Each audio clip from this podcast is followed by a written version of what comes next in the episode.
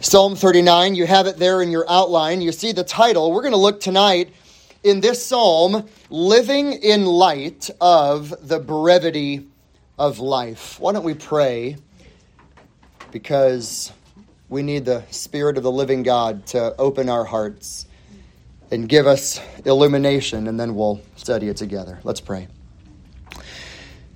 Lord God, we come to you as the mighty and the Almighty God. We at the same time come to you as our Father who is in heaven. We thank you that you have given your word, which is true. We have your word and we thank you for it. We thank you that you've given us your word in our own language, that we can read it, we can study it, we can memorize it, we can hide it in our hearts. And so we pray, O oh Lord, all of us, we pray for much power in the teaching and preaching of the Word of God, that not only would we hear the Word, but we want to obey the Word. We want to, we want to be changed. We want to put this truth into practice. So magnify your Son and your gospel and your name as we study the Word together. In Jesus' name, amen. Okay, Psalm 39. Follow with me as as I read all of it. It is for Jeduthun, a psalm of David, beginning in verse 1. David said, I said, I will guard my ways that I may not sin with my tongue. I will guard my mouth as with a muzzle while the wicked are in my presence. I was mute and silent. I refrained even from good, and my sorrow grew worse. My heart was hot within me. While I was musing, the fire burned, and then I spoke with my tongue. Lord, make me to know my end, and what is the extent of my days. Let me know how transient I am. Behold, you have made my days as handbreadths, and my lifetime is nothing in your sight. Surely every man at his best is a mere breath. Selah. Surely every man walks as a phantom. Surely they make an uproar for nothing. He amasses riches and does not know who will gather them. And now, Lord, for what do I wait? My hope is in you. Deliver me from all my transgressions. Make me not the reproach of the foolish. I have become mute. I do not open my mouth, because it is you who have done it. Remove your plague from me. Because of the oppression of your hand, I am perishing. With reproofs, you chasten a man for iniquity. You consume as a moth what is precious to him. Surely every man is a mere breath. Selah. Hear my prayer, O Lord, and give ear to my cry. Do not be silent at my tears, for I am a stranger with you a sojourner like all my fathers. Turn your gaze away from me that I may smile again before I depart and am no more. We've all, at some point in our lives, asked the following questions, haven't we? Why is life so short? Why is life so short? And, and with that, what's the purpose of my life? Why am I here? Is there really meaning and significance to my life on earth? And, and if there is, how shall I then live? And how do I use my time? How do we steward the time that God gives to every one of us? How should we view our lives? After all, we all acknowledge we are like grass, right? We're here today and gone tomorrow. We're like flowers, flourishing with beauty and then fading so quickly. We're like the steam that comes up from the morning coffee cup, quickly seen, but then it's gone. We're like a, a little speck on the line of eternity. Christian, remember, one of the devil's main strategies is to tempt you and to distract you so that you will be utterly consumed with this life. He wants you to be totally focused with the here and now, with the present world that can oftentimes seem deceitfully so, but it can seem satisfying.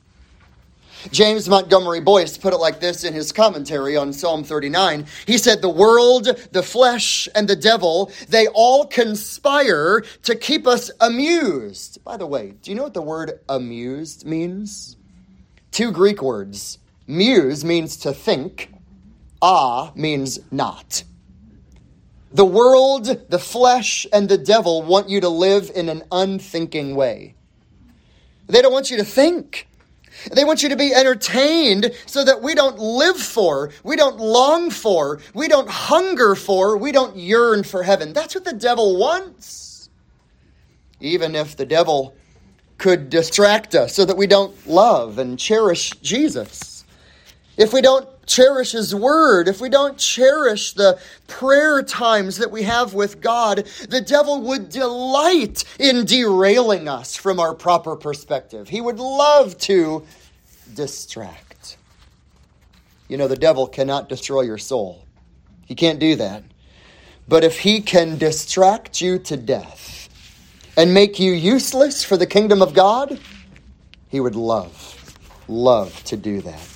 Psalm 39 is a remarkable psalm that really fits into the themes that I have just mentioned. David wrote it, we see it from the title of Psalm 39. He wrote it probably older in his life, and he wrote it with a man by the name of Jeduthun. Now, Jeduthun, from the title, we know that was he was one of the musicians that was appointed by David to lead worship in the tabernacle in Jerusalem. First Chronicles chapter 16 tells us that, verses 41 and 42. He was like the worship leader. Jeduthun was like the, the, the man who was leading with the trumpets and the cymbals and gathering the choir together. That's Jeduthun's role. This was a hymn that David wrote that was so impactful to David that he said, Jeduthun, I want you to put this to music, and we want to sing it for temple tabernacle worship when the congregation gathers. Let me see if I can pull together some of the themes that we can find in the setting here in the psalm. In your outline, you see it there. David has sinned in verse 8. He knows the hand of God is heavy upon him in verse 10. He knows that there is an appointed end, a death date for him, according to verse 4. And, and yet David knows that in his life, because of his sin, he's receiving discipline from God, verse 11. And he feels like, like he's a stranger, like he's an alien in this world, according to verse 11 and 12. And he realizes how brief, how transient he is. Time, time time is precious. Maybe you've heard that adage time once spent cannot be regained. You cannot save time, you cannot hoard time. It must be spent well. Psalm 39, I think, is David biblically counseling his own soul. He's counseling his own soul when he realizes I need to live a certain way because my life is a mere breath. I'm going to be gone quickly. He's going to say it two times in verse 5 and in verse 11. I'm a breath. One commentator is so good. He said, Read the psalm frequently. Read it frequently. It will bring blessing to your heart and your life maybe good counsel for all of us. We're tempted to just sort of take advantage of time and take advantage of the days and assume that tomorrow's going to come, and we assume next week and next year and the next decade's going to come, and we just kind of take it for granted. But read the psalm with sobriety, read it with frequency. Because our life is brief, and because we find meaning and purpose in God, I want to give you three, three ways that we ought to live from the psalm. Number one, you see it there, we ought to protect your mouth. Number two, ponder your brevity. Number three, prioritize your hope. Let's look at the beginning, verses 1 to 3, protect your mouth. Now, we, we all understand this, right? We all know the danger of speaking too rashly. We've all been there when we speak too rashly. And it's almost like in verses 1 to 3, David is saying, I just need to be quiet. I just need to be quiet. And yet there's trouble all around him, and there's uncertainties of life, and his enemies are swirling around him. And yet David is grappling with life and meaning and purpose and significance. But verses 1 to 3, David's like, I'm just going to be silent. I'm just not going to say anything at all. I'm going to put a muzzle over my mouth. See that in verse 1? I'm going to guard my ways because I don't want to sin with my tongue. So I'm just going to guard my mouth like with a muzzle. You've got the image in your mind, the muzzle. But there's a problem. You do that, verse 2, you're mute, you're silent, you refrain even from good when you don't talk. Verse 2, my sorrow grew worse. And verse 3, there's a problem with that. As you hold it in, as you bottle it up, as you keep it in, he becomes exasperated. If you look at verse 3, it's fascinating in the Hebrew. These are all phrases for anger. Verse 3 My heart was hot within me. While I was musing, the fire burned, and then I spoke with my tongue. David is holding it in. He doesn't want to speak. He's bottling it up. He knows his enemies are out there. He doesn't want them to take his words and use it against him. He's like, I'm just not going to talk at all. But on the inside, he's becoming a mess. He's becoming a mess. He tried to be silent, but it didn't work the more he silently reflected on the situation, the more he became exasperated. His whole being was aflame. But we need balance here, don't we? Because Proverbs 17, verse 27 says, Whoever restrains his words has knowledge. And he who has a cool spirit is a man of understanding. Even a fool, when he keeps silent, is considered wise. When he closes his lips, he is considered prudent. Maybe David was thinking, I'm just going to not talk and that'll make things fine. But he couldn't. He knew he had to express what was going on. Look at the end of verse 3. Then I finally spoke with my tongue. You know what he's going to do? David says, I've got to speak. I can't bottle it up anymore. I can't just be silent anymore about what's going on in my life. You know what he does? He turns to the Lord in prayer. And that's exactly the lesson that you and I need to hear as well. You can't keep it in, you can't bottle it all in. It's the same counsel that we read in Philippians chapter 4. I think Hezekiah mentioned it earlier. Philippians 4. Be anxious for nothing, but in everything by prayer and supplication. With thanksgiving, let your requests be made known to God. And the peace of God, which surpasses all comprehension, will guard your hearts and your minds in Christ Jesus. David begins verses 1 to 3 by acknowledging you got to protect your mouth. But there's times when you say, I, I got to let it out, I have to speak and he went to the right place. You go to the Lord. Go to the Lord in prayer. And what does he do? If you look in your Bible at verses 4 to 6, they're all prayers. These are all prayers.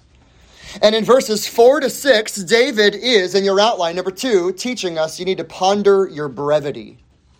Not only protect your mouth, guard what you say, go to the Lord in prayer, but number two, ponder your brevity. Oh, this is a good lesson for us. It's like David turns to God and he prays and he says, Lord, I want to know my end. I want to know the extent of my days. I want to know how transient I am. I want to know that my days are like handbreadths. My life is nothing. My life is a mere breath. Selah. Think about that. Ponder that. It's really nothing new. The Bible teaches that. Ecclesiastes 2, verse 3. Solomon said, I explored with my mind how to stimulate my body with wine while my mind was guiding me wisely, and how to take hold of folly until I could see what good there is for the sons of men to do under the heaven under the few years of their lives. Just a few years, Solomon said. Moses wrote it in Psalm 90. As for the days of our life, they contain 70 years, or if due strength, 80 years. But their pride is but labor and sorrow, for soon it is gone, and we fly away. Who understands the power of your anger and your fury according to the fear that is due to you? So teach us to number our days, that we may present to you a heart of wisdom. Why is it good for you and me to think about death? Why is it good for you and me to come to the Lord in prayer and ponder our end? Just a couple of thoughts. Briefly, because your death is certain. Unless the Lord returns first, your death is certain. Second of all, life is short. It's short. Third, we need to consider death because we want to live for Christ and prove our salvation. Or the words of Paul, work out your salvation with fear and trembling. Philippians 2:14. We, we need to ponder the, the, the nearness of death because all earthiness is fading. All earthiness is fading. It's all fading quickly. We need to ponder death because eternity is worth it. Eternity is worth it. It'll be too late in eternity to cross the chasm and go from one to the other. You know, we ought to ask ourselves this very simple question. Just ponder this. Maybe as you're driving home tonight, you can ask your children, or you could ask a friend, or as you're going to bed tonight, ask this question Do I honor God every minute of my day? And how can I grow? How can I increase in glorifying God every minute of my day? From the minute we rise in the morning to the minute we lay down in bed to go to sleep at night. Now, notice how David prays. Look in your Bible at verse 4. These are prayers. David has held it all in, he's bottled it up. He says, I can't handle it anymore. I got to go to God in prayer. And now, verse 4 Lord, make me to know my end. Show me what is the extent of my days. Let me know how transient I am. My end is near. I need to know that. I'm brief. The end is coming. Verse 5 Behold, again, still praying, you're still praying to God. Verse 5 Behold, you, Lord, you have made my days as. Interesting word. You have handbreadth in your Bible, right? Handbreadth. In the book of Jeremiah, it refers to your four fingers, probably two to three inches. That, that, that that's my life. It, it's short, small, it's brief, it's tiny. That's my life. My my life, my days are like handbreadths, and my lifetime is like nothing in your sight. End of verse 5. Surely every man at his very best is a mere breath. Selah. Think, ponder, pause. Did you see the end of verse 5? Every man is a mere breath. You might know the word meaningless. It's the key word of the book of Ecclesiastes. It occurs 36 times in the book of Ecclesiastes. Meaningless, meaningless, right? It's like a chasing after the wind. What's the point of Ecclesiastes? Man is unable to find any meaning and fulfillment in life apart from God. And if you're trying to live life apart from God, guess what? All of your pursuits are meaningless. That's what Solomon says. You could pursue pleasure, you could pursue control, power, prestige, all the things the world has to offer. But if God is not the one that you pursue, if you're trying to find fulfillment without God, that solo quest will always end in vanity and futility. Or meaningless, meaningless, meaningless. Not only in verse 5 here is it a temporal breath, our life is short, it's a breath, but existential meaning, purpose of life. It's, it's meaningless without God. We're short, we're brief, we're vain, we're meaningless when we try to find purpose without God. What's the purpose of life? What's the meaning of life? Why am I here? My marriage, my schooling, my job, my hobbies, my education, your, your, your, your time management, all the things that you and I do. What's the purpose of it all? All of life's pursuits will inevitably lead to frustration and woe without God. Without God. It doesn't matter what it is, it will lead to frustration and woe without God. Nothing can fill the void in man's life but God. Because God made you. And He made you to be a worshiper of Him to find your joy and your significance and your purpose in Him. The end is near. My life is short. Ponder that. Selah. End of verse 5. Now look at verse 6. He continues. It's almost like David prays and he says, I know I was made for something else. Verse 6. Surely every man walks around like a phantom. ESV, you have shadow. What does that mean?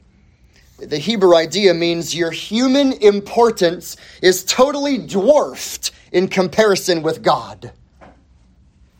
Our whole human existence is dwarfed with the majesty and the bigness and the glory and the greatness of God. We're, we're like a shadow, and God is the substance. Verse 6 Surely men make an uproar for nothing. Anybody ever have done that before? Why, why are you getting so worked up right now? Why, are you so stressed out? Why is everybody getting all uptight? Man is, is bustling about, but in vain. Man is making an uproar for nothing. I mean, we, we get uptight, we get worried, we get stressed out, we get anxious. Sin. For nothing. That's what it's talking about here. We make an uproar for nothing. Verse 6 He amasses riches, and he doesn't even know who's going to gather them when we die. So ponder, ponder this for a minute, just to summarize this point. You and I are brief. And yet, at the same time, you and I are invincible until God is finished with you and your work on earth. You and I must take from all of this, learning from David that we ought to resist and reject earthly mindedness. We are not to hoard the things of this world, but we are to store up treasures in heaven. And you know what, church family? Because we are so brief, we want to use every moment well for the glory of God. It's been well said by one commentator. Listen to this Time is a very strange commodity, isn't it? You can't save it, you can't retrieve it, you can't relive it, you can't stretch it, you can't borrow it, you can't loan it, you can't stop it, you can't store it. You can only use it or lose it. So, how do you use your time? The brief, brief, brief time that we have. We know James 4, our life is a vapor. We're not guaranteed tomorrow. We, we understand these truths from the Bible, but the question for all of us to realize is this ponder your brevity. How am I? How are you using your time? There's an amazing, an amazing shift that happens in verse 7. In verse 7, David has bottled in his emotions, verses 1 to 3. He doesn't want to speak. He doesn't want the enemies to use what he would say against him. So he turns to God in prayer Lord, show me how futile life is without you. Show me how brief I am. Show me how transient I am. Verse 7. So now, Lord, for what do I wait? What, what, what am I doing all this for? What, what am I waiting for? It's a what question. Look at the end of verse 7. The what question gets a who answer. What in the world am I here for? I mean, my life is short, my life is brief, my life is, is vanity apart from God. So, what am I doing here? Answer verse 7b My hope is in you. That's the answer. That's the answer. Where do you find meaning in life? How do you live the brief life on earth? Hope in God. Trust and rely and cling to God. Look, this this is truth you could shout from the rooftops to anybody alive. Looking for meaning, looking for purpose, looking for uh, significance in life, looking for their place in life. You can say, I don't know all the circumstances of your life, but I know the purpose of your life. You need to find your hope in God. You need to trust in the Lord. Verses 7 to 13. How do you do that? Look in your outline, number three. You need to prioritize your hope. So, okay, how do we do that? In, in affliction, in confusion, when you're when you're struggling through life, and by the way, in these verses, David is struggling. Uh, these are this isn't like the easiest time in David's life. He's going through difficulty. So, what do we do? How do you prioritize hope in God while going through difficulty in life? Number one, you see it there in your outline. Number one, actively wait on God. Verse 7 My hope is in you. What does that word mean, hope? It means I will actively anchor my trust and all of my reliance on God. Don't, don't think wait in our English kind of idea. I'm just going to be passive and sort of wait for God to take action. No, no, no. Waiting in the Hebrew is you're aggressively, you're actively pursuing God. And it's not like trying God. You're putting all of your confidence in Him. That's what it means. My hope is in you. I am anchoring all that I have in you, O Lord. Number two, what do we do? When you prioritize your hope regularly, constantly, even daily, we must confess our sin. Look at verse 8. Deliver me from all my transgressions. I mean, David's not going through like the perfect time of life here. He says, Lord, deliver me from my transgressions. Make me not the reproach of the foolish. Verse 9. I become mute. I don't open my mouth because it is you who have done it. He realizes the hand of God working in his life. Verse 10 Remove your plague from me. I mean, do you hear the emotion of his prayer? He feels like God is striking him. That's the Hebrew idea here. The plague means God is like striking him, God is beating him. Remove it, he says. Because of the oppression, uh, the opposition of your hand, I'm, I'm perishing. Oh Lord, forgive my transgressions. Forgive me for where I have sinned in life. As I mentioned last week, and we've mentioned in previous weeks, church family, we always have a place to go. A true believer can go to the throne of grace. We find the door wide open and we find a Savior who has bled, and a Savior who has died, and hands that are calling you to come, and come again, and come again, and then come again if you need to, the same day. He prays for you, He forgives you, He intercedes for you, He knows you. He is one who calls us, confess your sin. Another way that we can prioritize our hope, if you look in your outline, is to joyfully welcome the discipline of God. We talked about this again last week in Psalm 38. But look at verse 11. Notice what David does. With reproofs, you chasten a man for iniquity. Lord, you're chastening me. You're disciplining me. Maybe in your mind, you're cross referencing Hebrews 12. The Lord disciplines those whom he loves, right? And he scourges everyone whom he calls a child, a son. And why does God discipline us? Why does He do that? So that we will share in His holiness. That's what God's doing. It's not a meaningless discipline. The discipline of God, can I give you four words? When God disciplines His people, when we sin, and when we're being disciplined from the Lord, it's always number one, loving. Doesn't mean it's always pleasant, it's loving. Number two, it's good. It's good. The discipline of God is good. Psalm 119, it is good for me that I was afflicted. It is good. It's loving, it's good. Third, the discipline of God is measured. I mean, God doesn't just crush you the moment you sin.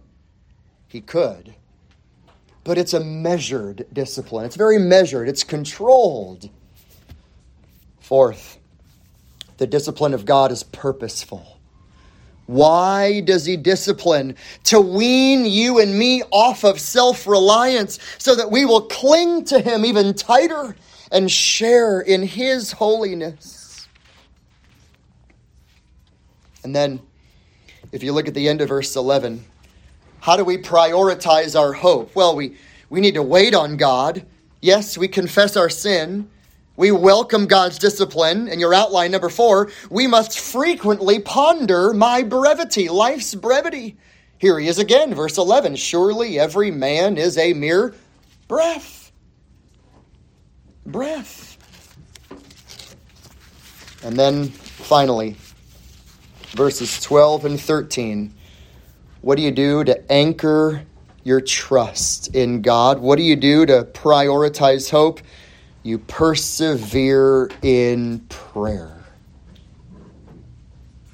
Verse 12, Hear my prayer, O Lord, give ear to my cry. Don't be silent at my tears. I am a stranger with you. He's not saying I'm a stranger from you. He's not, he's not saying I'm distant from God. He says, In the world in which I live, I'm with you, God, and I feel like an alien here.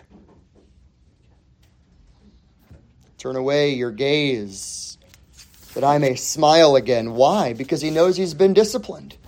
He knows he's gone through hard times.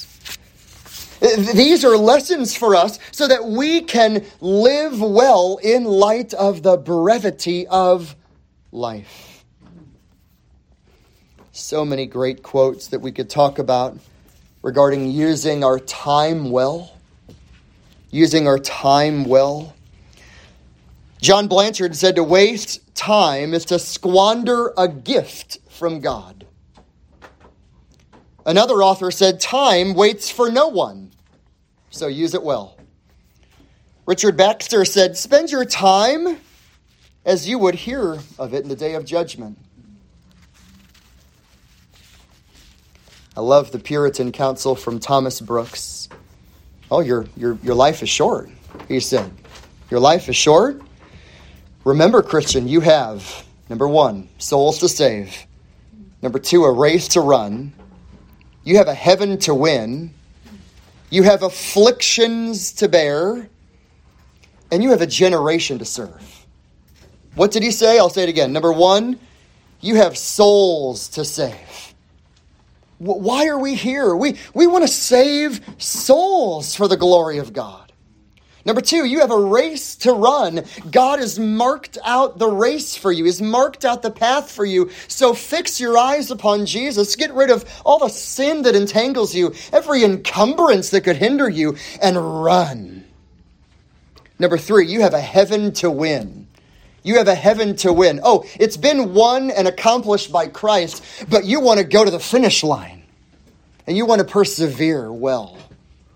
Fourth, remember you have afflictions to bear, afflictions to bear, and then a generation to serve. You know, it's not so much the amount of time. Jesus' public ministry was three years. But in that three years, he obeyed the, well, in his 33 years, he obeyed the law perfectly. He did that perfectly for us. And he suffered, and he bled, and he died for us. We think about using our time well. Let me just end by giving you just very quickly as we close a couple of verses from Galatians. Galatians 2:16 Nevertheless we know that a man is not justified by works of the law but through faith in Christ Jesus. And then he goes on to say in Galatians 5:1 it was for freedom that Christ set you free. So keep standing firm and don't be subject again to a yoke of slavery. So what, what does Paul want you to do? He wants you to have faith working through love. How does Paul want you and me to use our time? He says, through love, serve one another. What does he say in Galatians 5:16? Walk by the Spirit and you will not carry out the desires of the flesh. In Galatians 6, he says in verse 7, whatever a man sows, this he will reap. We read in verse 9, let us not lose heart in doing good, for in due time we will reap if we don't grow weary. So while we have opportunity, let's do good to all people, especially to those who are of the household of faith. Time is short, our lives are brief. We're not guaranteed tomorrow. So, am I living every minute for the glory of God? And, and reflecting on that, how can I improve? How can I improve? So that I can be more useful to God for His glory in stewarding the time well that He gives to all of us. Amen. Amen. Father, thank you for the psalm. Thank you for the needed reminder of the brevity of life, the duty to pray, the need to anchor our hope in the living God. Oh God, would you help us? Now having been filled with the word, help us to be prepared to speak to you in prayer with the brethren. Help us to use the time well that you have given to us by grace, that we would be good stewards of it for your glory.